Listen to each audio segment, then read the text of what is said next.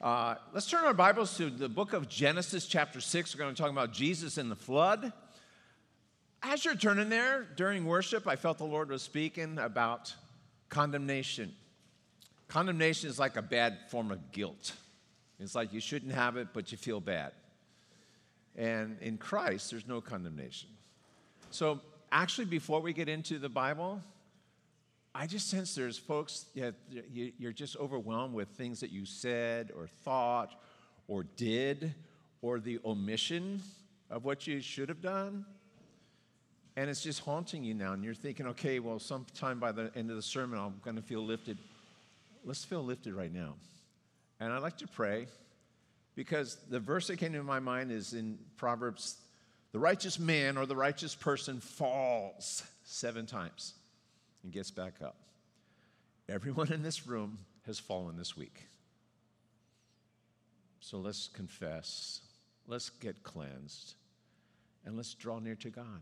Father, we're here for you. We're, uh, you're doing a, a miracle in our lives, and we ask for a fresh cleansing. We thank you that your word promises your mercies are new every morning. And we're ashamed to admit we need them every morning. So, Lord, may you cleanse us now.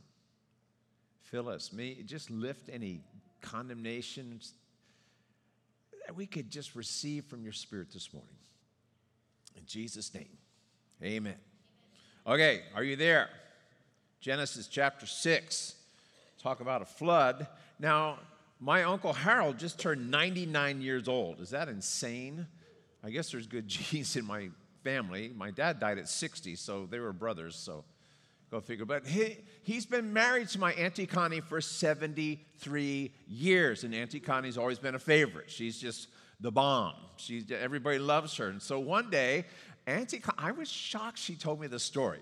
She once heeded a warning and it's a warning that you might want to heed yourself. She, they were family vacation. They had five kids. They're in California at one time and driving in the boonies late at night, and nature calls. So Auntie Connie tells Uncle Harold, pull over. I got to go. So they pull over. She goes, I'll just go in the bushes. There's nobody around. So she does this womanly, you know, you back up into the bushes. And then she heard this warning. And it really got her attention. It was a rattlesnake and rather than get the bite in the ocole, she just she got out of there. She did not get bit, but the thing is, she heeded the warning. The warning is, "Hey, you don't want to go here. You want to turn around and get out of here." Now, how is it that people are listening to an animal's warning but they won't listen to God's warning. And this morning in Genesis, we hear this loud and clear. God says, There's 120 years, and then comes judgment. It's as if God's drawing a line in the sand and says, Don't test me on this. I mean it. You got 120 years to repent. Now, some people died before that was up. And so, what we want to know is how do we do this? How do we receive God's warning? Noah, mean, his name means peace.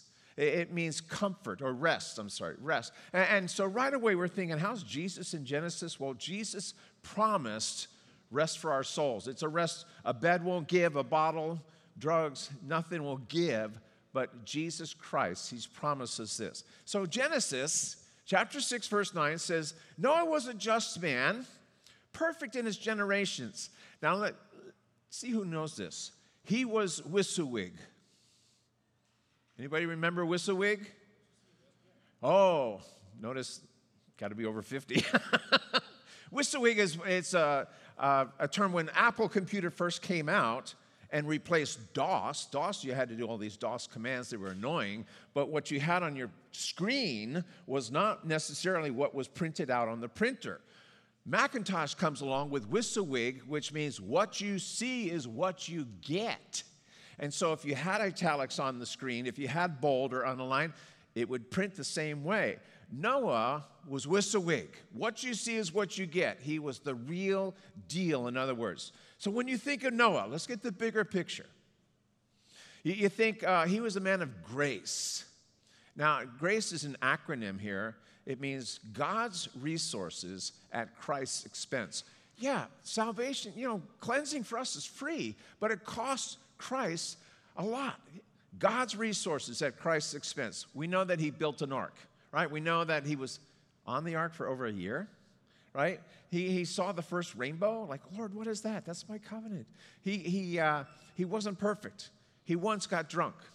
He wasn't a drunk, period, but he went after, after the ark was done, he planted a vineyard and he got drunk. So, but did you know that Jesus talked about Noah? Remember last week we said Jesus talked about Adam and Eve as being created beings in the beginning. So it's like if Adam and Eve weren't created in perfect form and in the beginning of creation, that's all news to Christ.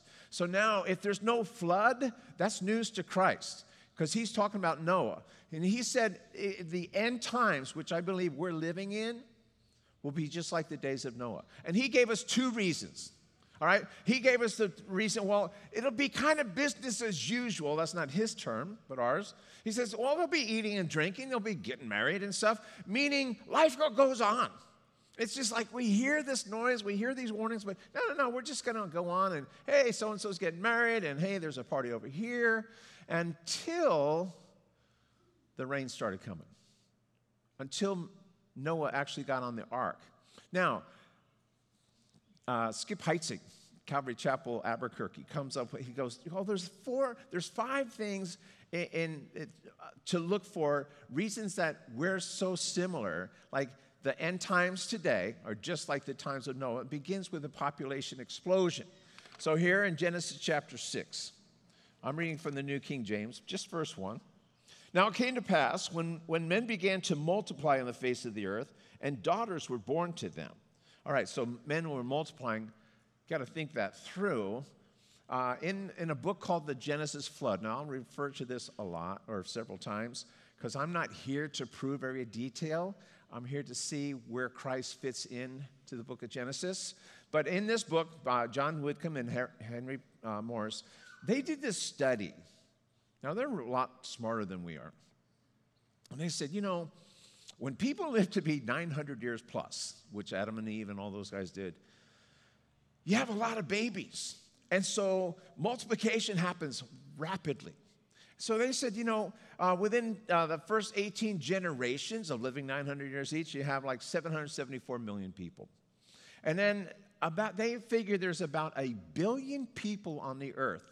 So when it says that the, the people in, increased in Genesis 6 1, you're talking about a billion people who are going to be killed.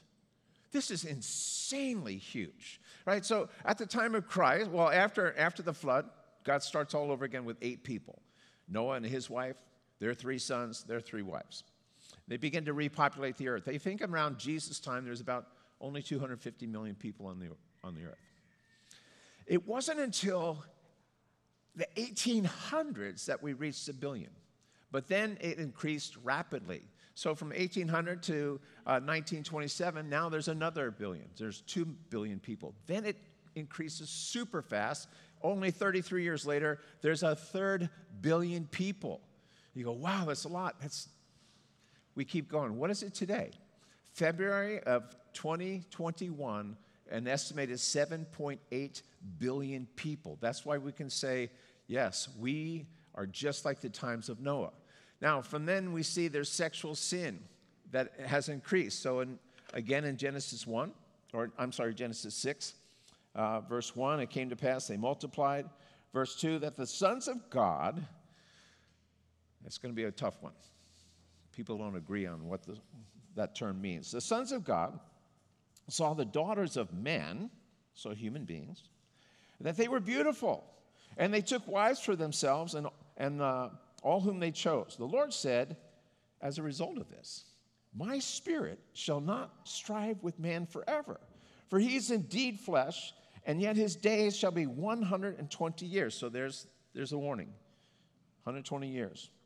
Now, there were giants on the earth in those days, and also afterwards, seems after the flood. When the sons of men, or I, that, that's even up for debate. But there are giants in the land. And, uh, and also afterward, and the sons of men came in to the daughters of men, and they bore them children to them. and they were mighty men of old, men of renown. Now, what this term means, this, uh, it's, uh, maybe you've heard the term is Nephilim. It means fallen ones. Who are these great ones that married the, uh, the, the women? So, two main views, and again, there's no general consensus on this. Uh, the first one, for what it's worth, the godly lineage of Seth. Now remember, Adam and Eve had three, the first three sons. Cain, he killed his brother Abel, and then the third one was Seth, who came after. Now, they, this one theory is okay, the lineage of Seth married the lineage of Cain, the ones who were judged and kind of uh, tossed out. Then says, oh, but what I don't get is how does that become super evil? Why would that tick off God to the point he says, I'm, I'm going to judge the whole place? But that's one theory. The second one is uh, the Nephilim, these fallen ones, are actually fallen angels. Like they, they follow Lucifer, Satan, and that they had relations with uh, human women.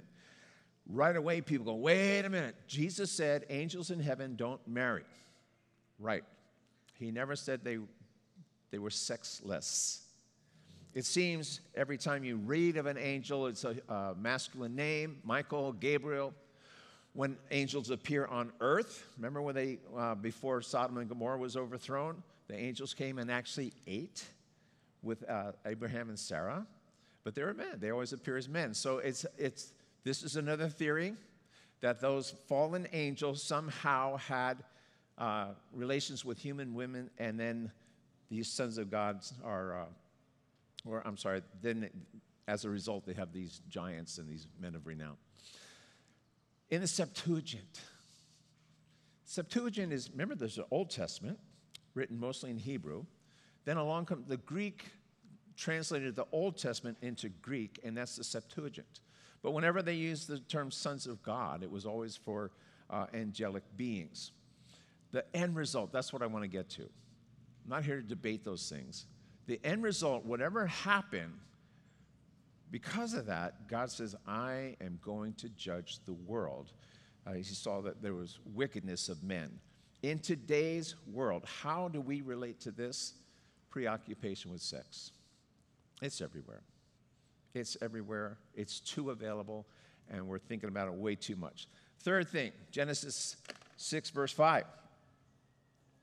Then the Lord saw that the wickedness of men was great, and that every intent of the thoughts of his heart was only evil continually. I don't think you can say it stronger than that.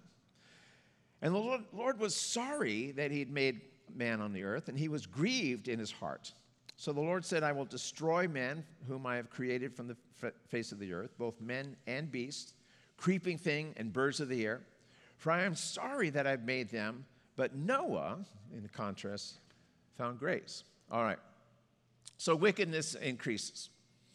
When he says the every intent uh, of the thoughts of man's heart was evil continually, it means they're consumed with ways to do more evil. So uh, I might be at work, but I'm thinking, how can I burn that guy? How can I trick that girl into bed? How can I cheat over here? It's like constantly thinking, and it also shows God knows my thoughts. In Psalm 139, it says, God knows our thoughts before we even think them because He's omniscient. That means all, not all science or all knowledge. He's got it all. So we're consumed with ways to think of, of sin, and here God says, I, I, I'm sorry. I'm grieved. Now you go, well, didn't you see that was coming? I mean, if you're omniscient, if you know everything, why are you? It sounds like you're surprised. No, this is called an anthropomorphism. That's a long one. Anthropomorphism is a way of trying to explain, using human terms to try and explain God. God is omniscient, He knows everything, He's all powerful. He, he knew this was coming. And yet, God is finite. We're or we're finite, he's infinite. And how do you describe the, the infinite using finite terms? How, you know, even without having category failure? Category failure is when people go, How old is God? That's the wrong category. we as finite beings, we have age, so we're in the age category. You can say, How old is Mike? But if you say, How old is God? That's the wrong category. He's in eternity. So you have to use a different category for him. And, so here it is. How do you describe that God had these feelings, and yet we're limited to using human terms? That's where these anthropomorphisms come in. God was sorry. God was grieved. Isn't it interesting? It's, we're told you can only grieve someone who loves you. I love that. So here, God created mankind. He had a purpose, He had a desire to see them excel. He had all this in store for them, and instead, they just went the, the sinful way. Now, again, He describes in no uncertain terms you guys, it's 120 years, and then there comes judgment. Here's when it concerns me. Because again, we see this in today's uh, society. So in, in uh, chapter 6 of Genesis, verse 11, the earth also was corrupt before God, and the earth was filled with violence. So God looked upon the earth, and indeed it was corrupt, for all flesh had corrupted their way, uh, uh, their way on the earth. How do you look at something you created and the whole thing turns sour?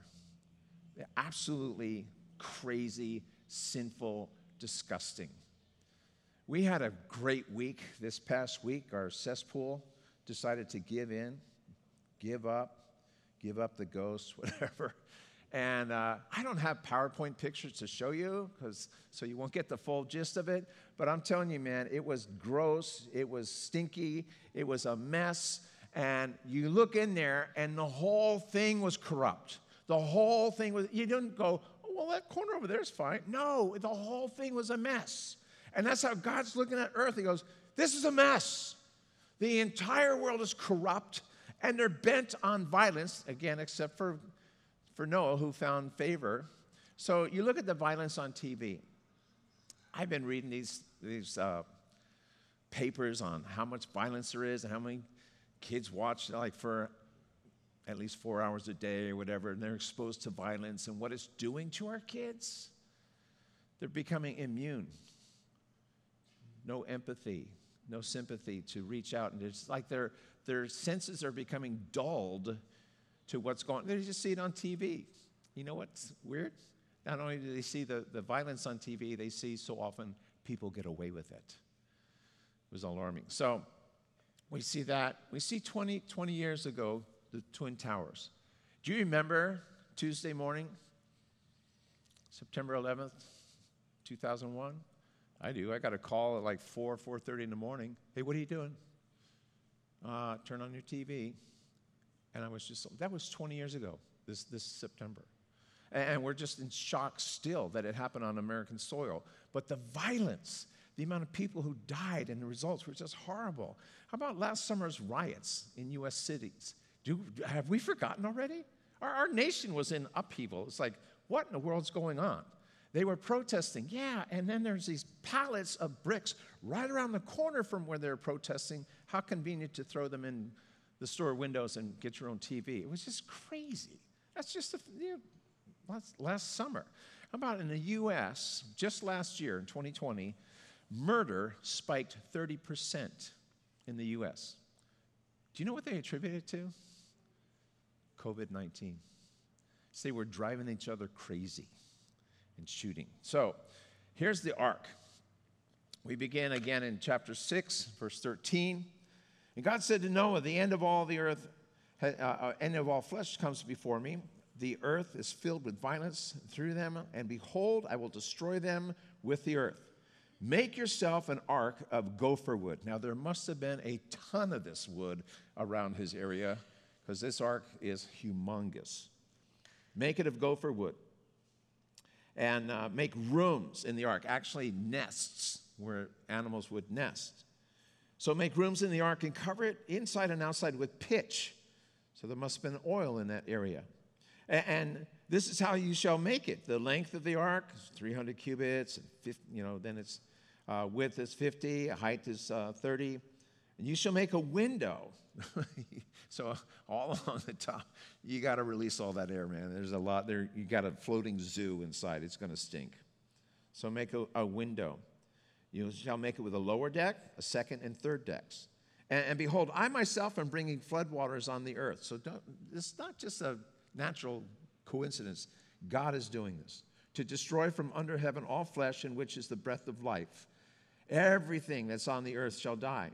But I will establish my covenant with you, and you shall go into the ark. You, your sons, your wife, your sons' wives, and every living thing of all flesh you shall bring in two of every sort uh, into the ark to keep them alive with you, male and female, of the birds of their kind, animals, their kind, creeping things.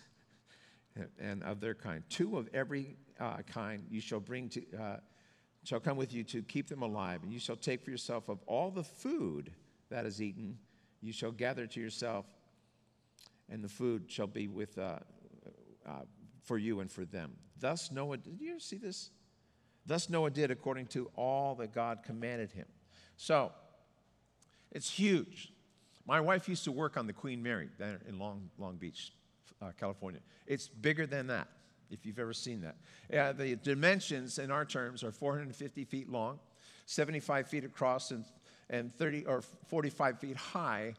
It's not your classic thing with a front and a back. It's like a, a floating shoebox. Just this humongous thing, uh, big enough to carry. They figured it's only 17,600 species at that time. And again, you can go into that book, The Genesis Flood, and they detail all of this to where you go, wow, that's pretty cool. They go into uh, how much uh, square footage was in this, if it's three levels, and uh, easily enough to fit the, the animals in the world at that time. A, a, a ship, to put this into perspective, a ship of that size was not remade or actually bigger until 1858. So this is thousands of years later we catch up with what, uh, what Noah did. Uh, there's been several sightings of it. There on Mount Ararat in Turkey. They, uh, the government won't let us get in there and, and uh, see it, but you know, Josephus talked about it. Other guys, writers, have talked about it.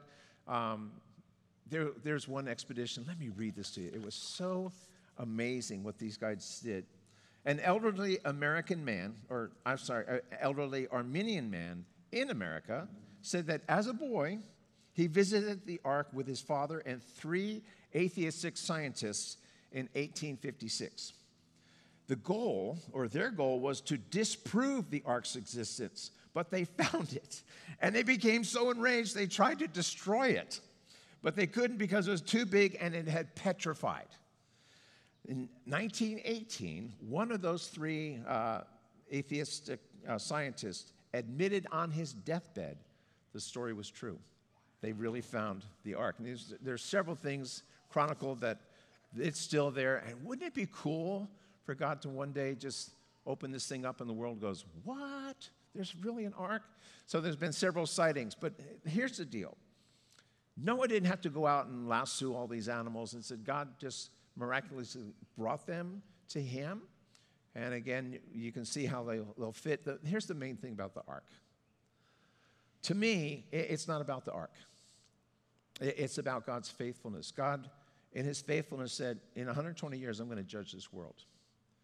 But in faithfulness, I will provide a way out. And in faithfulness, he brought it. And it rained like crazy. And with the rainbow, in faithfulness, he said, I will never do that again. We know from 2 Peter, it's going to be, the earth's going to be consumed with fire next time.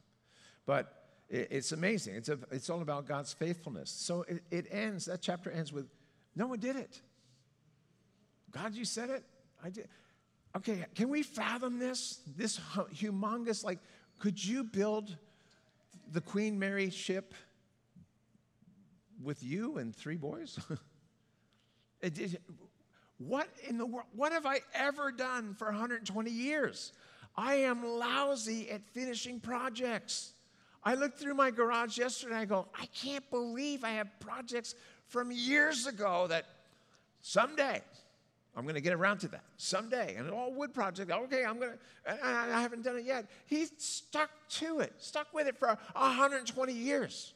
How do you get halfway through and look back and you say, Are you serious? We're only halfway through. This is crazy. Lord, are you maybe I didn't hear you right. Can we do a rowboat? You know, it's like 120 years, an enormous task. But it says Noah did it.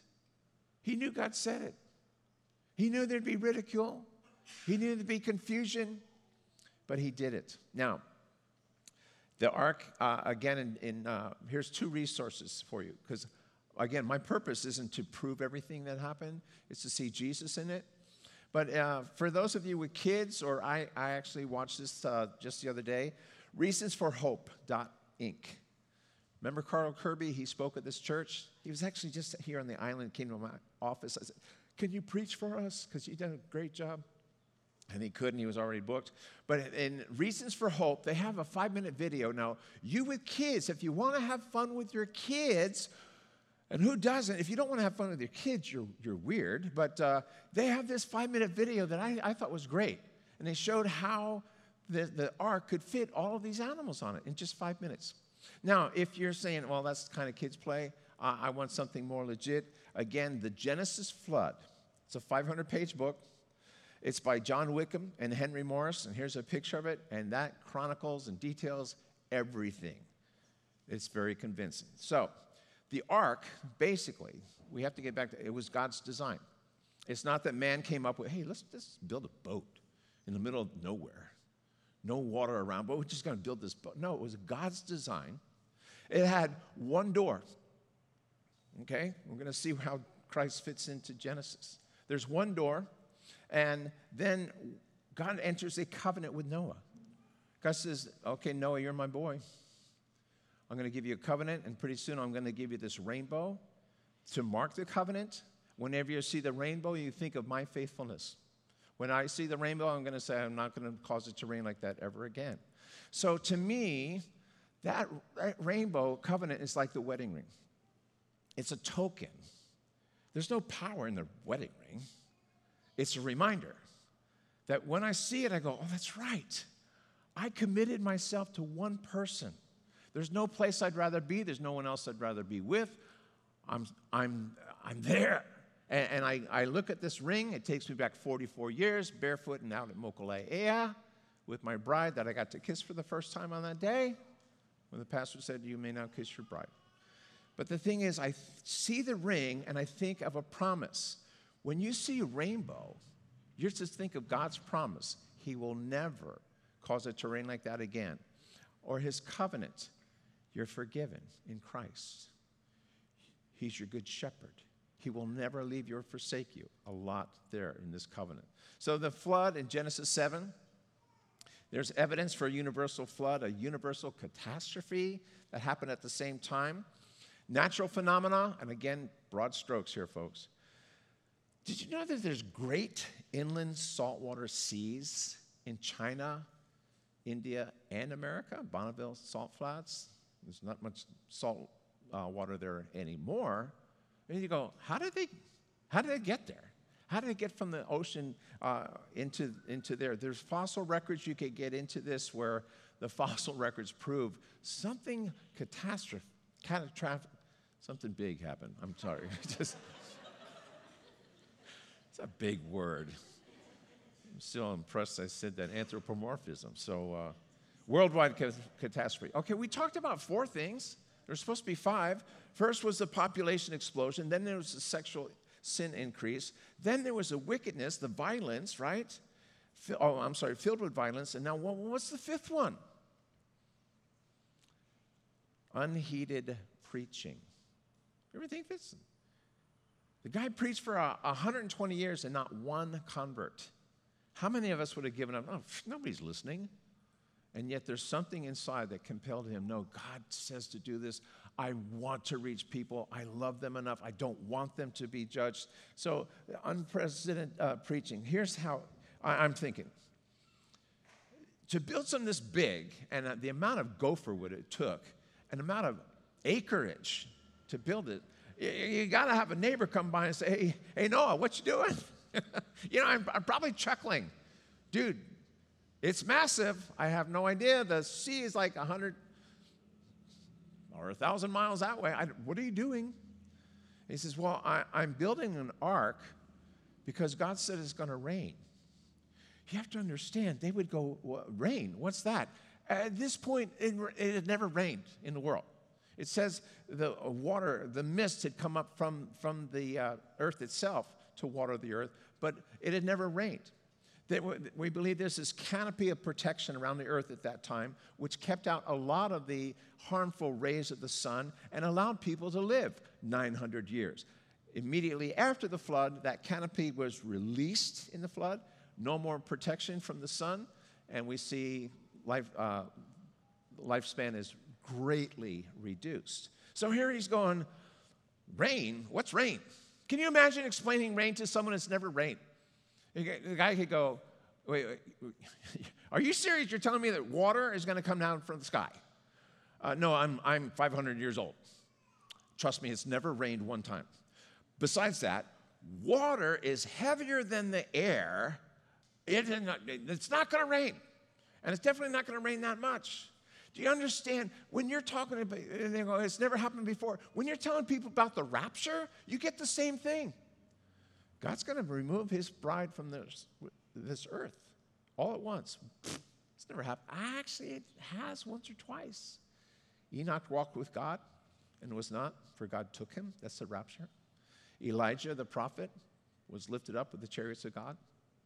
So we have two mini samples. But when you're talking about worldwide rapture, people, they laugh at you. Well, they laughed at Noah. But God promises he's going to do it. And so here it goes, well, rain, what's that? It's impossible. It's not going to happen. God says it. That's all I know. He's not a scientist. He doesn't know about rain clouds and all that stuff. He says, well, God said he's going to do it. So Noah, we read this in Philippians 2, that you and I are supposed to work out our salvation with fear and trembling. That's what Noah's doing. He's taken this abuse, he's taking the mockery, he, he's taken the, the, the patience 120 years. He's taken all this, but he says, you know what? God saves me, and he gives me something to do. I'm not, thank you, Lord, I'm going to heaven. Now I'm going to live like the devil in the meantime. I'm not just, thank you, Lord, I, am going to heaven, but I'm going to cruise in the meantime. He goes, no, no. You saved me with a purpose. And your plan for my life is to fulfill that purpose, and I'll be happiest when I'm fulfilling that purpose. And I'll discover that purpose as I'm walking with you. And so here, Noah, this is a graphic uh, illustration of someone who worked out their salvation in fear and trembling. What's your purpose? See how that works. So, Noah obeyed God, even though he didn't see him. He didn't have a Bible, anything like that. It's an amazing story. Now, in Hebrews, in the hall of faith, for people who really walked in faith, Noah's mentioned in verse 7 that his work resulted in the saving of his household.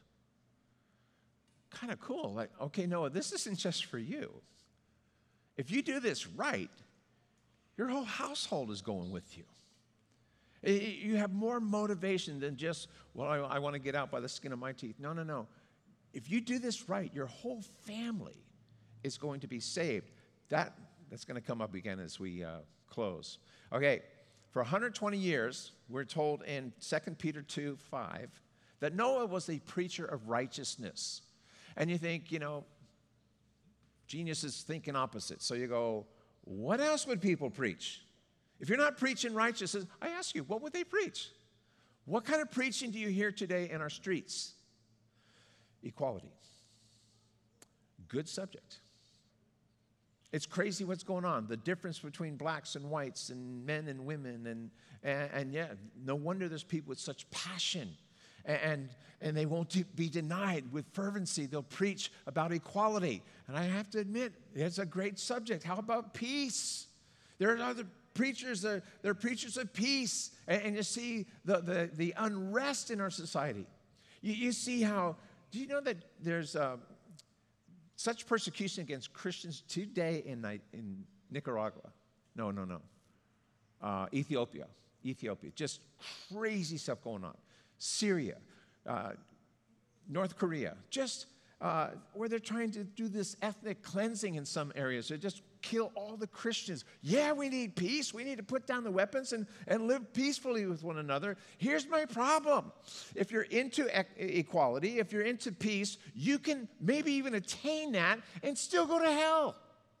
I mean, okay, you got your peace for 20 years, you got your equality. But, but you end up in hell. Whereas if you preach righteousness, equality and peace come along with it because now you're dealing with the heart of God. So, he, uh, what does it mean to preach righteousness? Well, you can start with God, this God of love created you. He created you. He has a plan for your life. The problem is we've all sinned, every single one of us. we we've all messed up. Let's not kid ourselves. And then God has provided, remember the ark? The only way of escape around. God's provided one way of escape. It has one door. And, and either repent or be judged. That's a, pro, that's a preacher of righteousness. To leave off the last one is not fair. To say, well, God has a plan for your life. and Oh, okay. By the way, repent or there's hell waiting changes everything. What did you say? I'm saying what Jesus said. More than all the other prophets combined, he warned us about hell. And so, a preacher of righteousness, yes, God created us in love, but we've all sinned. God's made a provision in Jesus Christ and repent or be, be judged. Now, it said Noah found grace in the eyes of the Lord. We can find grace only in Jesus Christ. All right? Now, I love this one. Do you think Noah was a liberal preacher or a literal preacher? What do you mean? Well, a liberal preacher. Well, it might be 120 years, but maybe that represents, I don't know, 120 trees in the wilderness. No? Maybe it represents, you know, just uh, eventually, or, and, you know, liberal preachers go crazy with stuff that, where'd you find that? What are you doing with that? And they, you know, just uh, instead of just saying, hey, you know what, God said it, I think He means it, you're saying, oh, let's just uh, do all these euphemisms or, or just make it, uh, make it so soft. That's a liberal preacher. What about a, a literal preacher? I think God said what He meant and meant what He said. Now, you can do that with compassion, you can do that with pain, you can do that trying to reach someone and not just too bad, but a literal preaching. You know what? God said 120 years. You know what he said in the New Testament? It's appointed for man to die once. You just don't know when. And then you, then you see God. That's what it says in the New Testament. So, unheeded preaching, 120 years. He was a preacher of righteousness. Do you think he heard in the mocking? Do you think he heard a God of love wouldn't do that? Do you hear that today? How many times have you heard a God of love would not send anyone to hell? Well, hell technically was created for Satan and his fallen angels. We don't, he doesn't send us so much as we earn it. The wages of sin is death.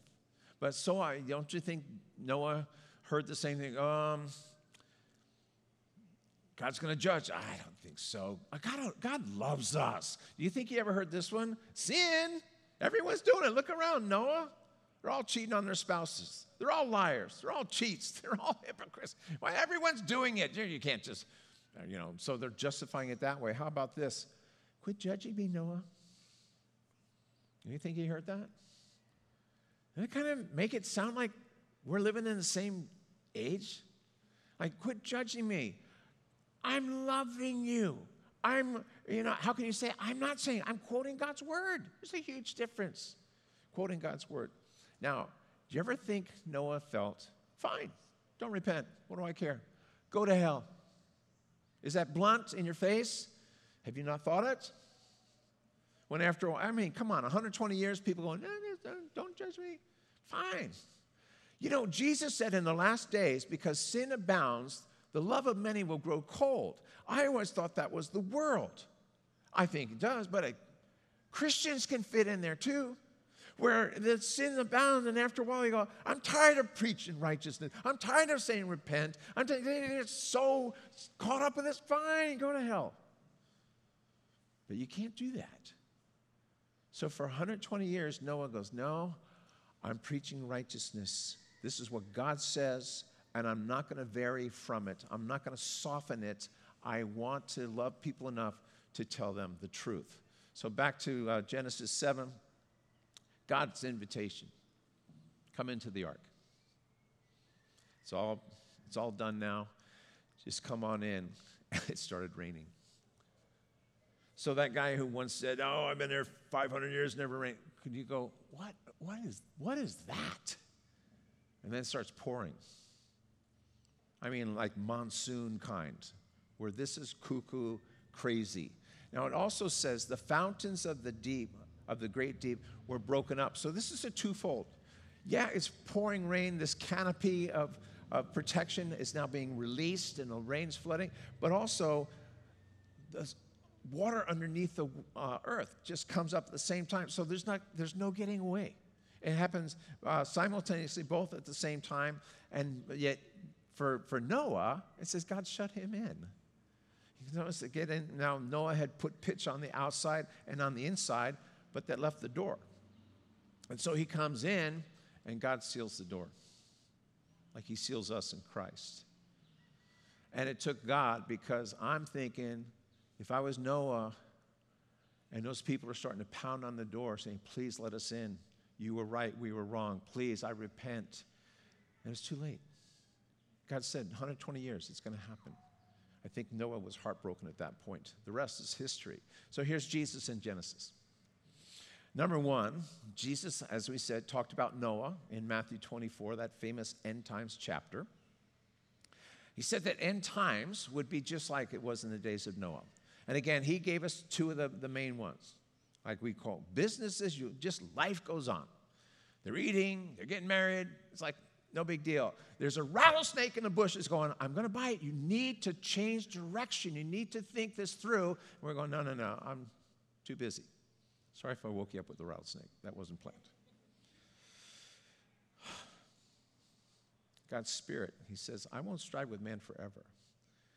The good news is He does strive with us. It's just a, there's a point where He goes, Fine, have it your way.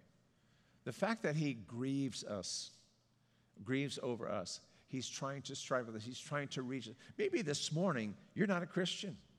Maybe this morning you're going, you know what? I want my sin. I don't care. Don't judge me. And you got all those classic re- remarks. God's Spirit is striving with you to show you the direction, to convict you of your sins. Now, the Bible says, don't grieve the Holy Spirit. That means the Holy Spirit's trying to work with us, patient, amazing. He, he, he, his patience, just praise God for his patience. But here he's don't, don't grieve the Holy Spirit, meaning the Holy Spirit saying, hey, what you're doing is not right. What you're doing is like walking into a rattlesnake. What you're doing is like you're inviting judgment. You need to turn now. Well, I'll turn later. No, now. The Bible says today is the day of salvation. You know why? You're not guaranteed tomorrow. So here, praise God that He, he, he strives with us for right now and that we don't want to grieve His Holy Spirit because He's leading us into God's truth, to God's best, to God's abundant life for us. So, where's Jesus in Genesis? As the ark was salvation from God's judgment, it was God's design. Remember, only had one door, one way to get in. Nobody said, you know, I'm going to go through the back. There's no such thing. There's just one way. Very simple. So, in the same way, Jesus is our salvation from judgment of sin. It's just one way. You know how powerful this is for Jesus to go, I'm the way, I'm the truth, I'm the life. No one goes to the Father but through me. That's radical. But it's simple. It fits with uh, the ark, just one way. So, as Noah found grace with God, you and I can find grace with Jesus Christ. That's the only place for it grace upon grace, the Bible talks about. Now, Jesus gives an invitation. Remember, God said, Hey, enter the ark. Jesus said, Come unto me, all you who are weary, all you're tired, you're heavy, you're just, you know, you're over it, you're exhausted. He said, I'll give you rest for your souls. I'll give you rest for souls. Nobody can give you rest for your souls. But that's what, so the invite is come on in. Come on in. It, the famous one in Revelation 3:20. Jesus said, I'm standing at the door of your heart knocking. You hear my voice? Open the door, I'll come in. So the, the invitation is there. We don't always uh, follow through with it. So as God entered a covenant with Noah, we enter a covenant with Jesus. The covenant says this I will cleanse you, I will forgive you. If that's all it was, great, but that's just starting. I'll provide for you. I'll be your good shepherd. How's that? I'll provide, I'll protect, I'll lead, I'll guide, I'll bring you home to heaven. But in the meantime, I'll give you abundant life. That's his covenant with you today. You go, but I messed up. That's why new mercies are there every every morning. So here's the problem. Here's God striving with us. Jesus said in Matthew 23, How often I wanted to gather your children together. And he uses this illustration, kind of like a, a mother hen gathers her chicks under her wings. You know what he said? But you weren't willing. So it shows that on God's part, he's trying, he's reaching, he's pleading. And we're going, ah, you know what? Bad timing, God. I, I got other stuff going. He says, No, I'm trying, but, but you were not willing. So finally, if the worship team can come on up, that'd be great. Noah obeyed God, even though he didn't see God. Hebrews, again, says Noah's obedience resulted in the saving of his household. Meaning, Noah, this is going way beyond just you. Your family will be blessed. Your, your wife, your marriage will be blessed. It's for the saving of your household. So, what's God calling you to do today with this message? I'm not interested in hearing a, a nice little story about a boat. I want to be challenged by the Spirit of God to say, wait, you had a purpose for Noah. You must have a purpose for me. You called him to do something because the world was heading towards that rattlesnake. The war- world was heading towards that judgment. I want to do something about it. Do you know that you could be a Noah? You could warn somebody next to you, but you know what? They're going to go, quit judging me. They're going to go, I don't think a God of love would do that. It doesn't change the message. Still, in love, you reach out. Some, you need to get right with God. You know, to, to hear this, you're not guaranteed to, to tomorrow. To say, like, today, what is God calling you to do today? Who's He calling you to share with today? Let's pray.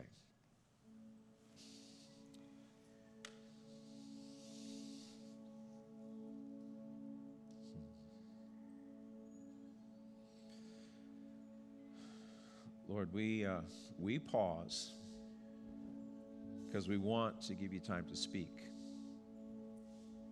It's a huge subject. We only scratched the surface.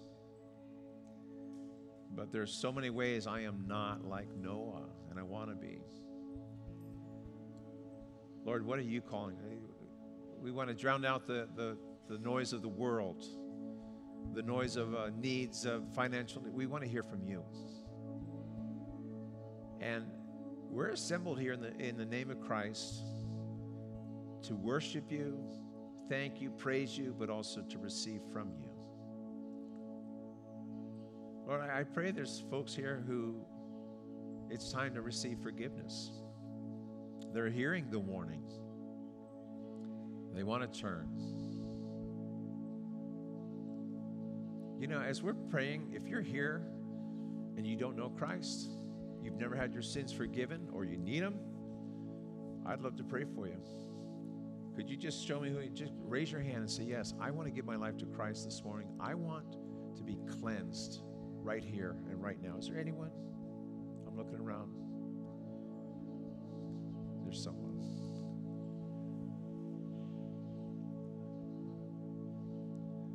Could you just pray this prayer? The one who raised your hand, or, or if you didn't, it's a prayer of repentance, a prayer asking for forgiveness. Just repeat this Heavenly Father, I'm a sinner. Lord Jesus, thank you for dying for me. Please enter my heart. Forgive me of my sins. I'm yours. In Jesus' name, amen.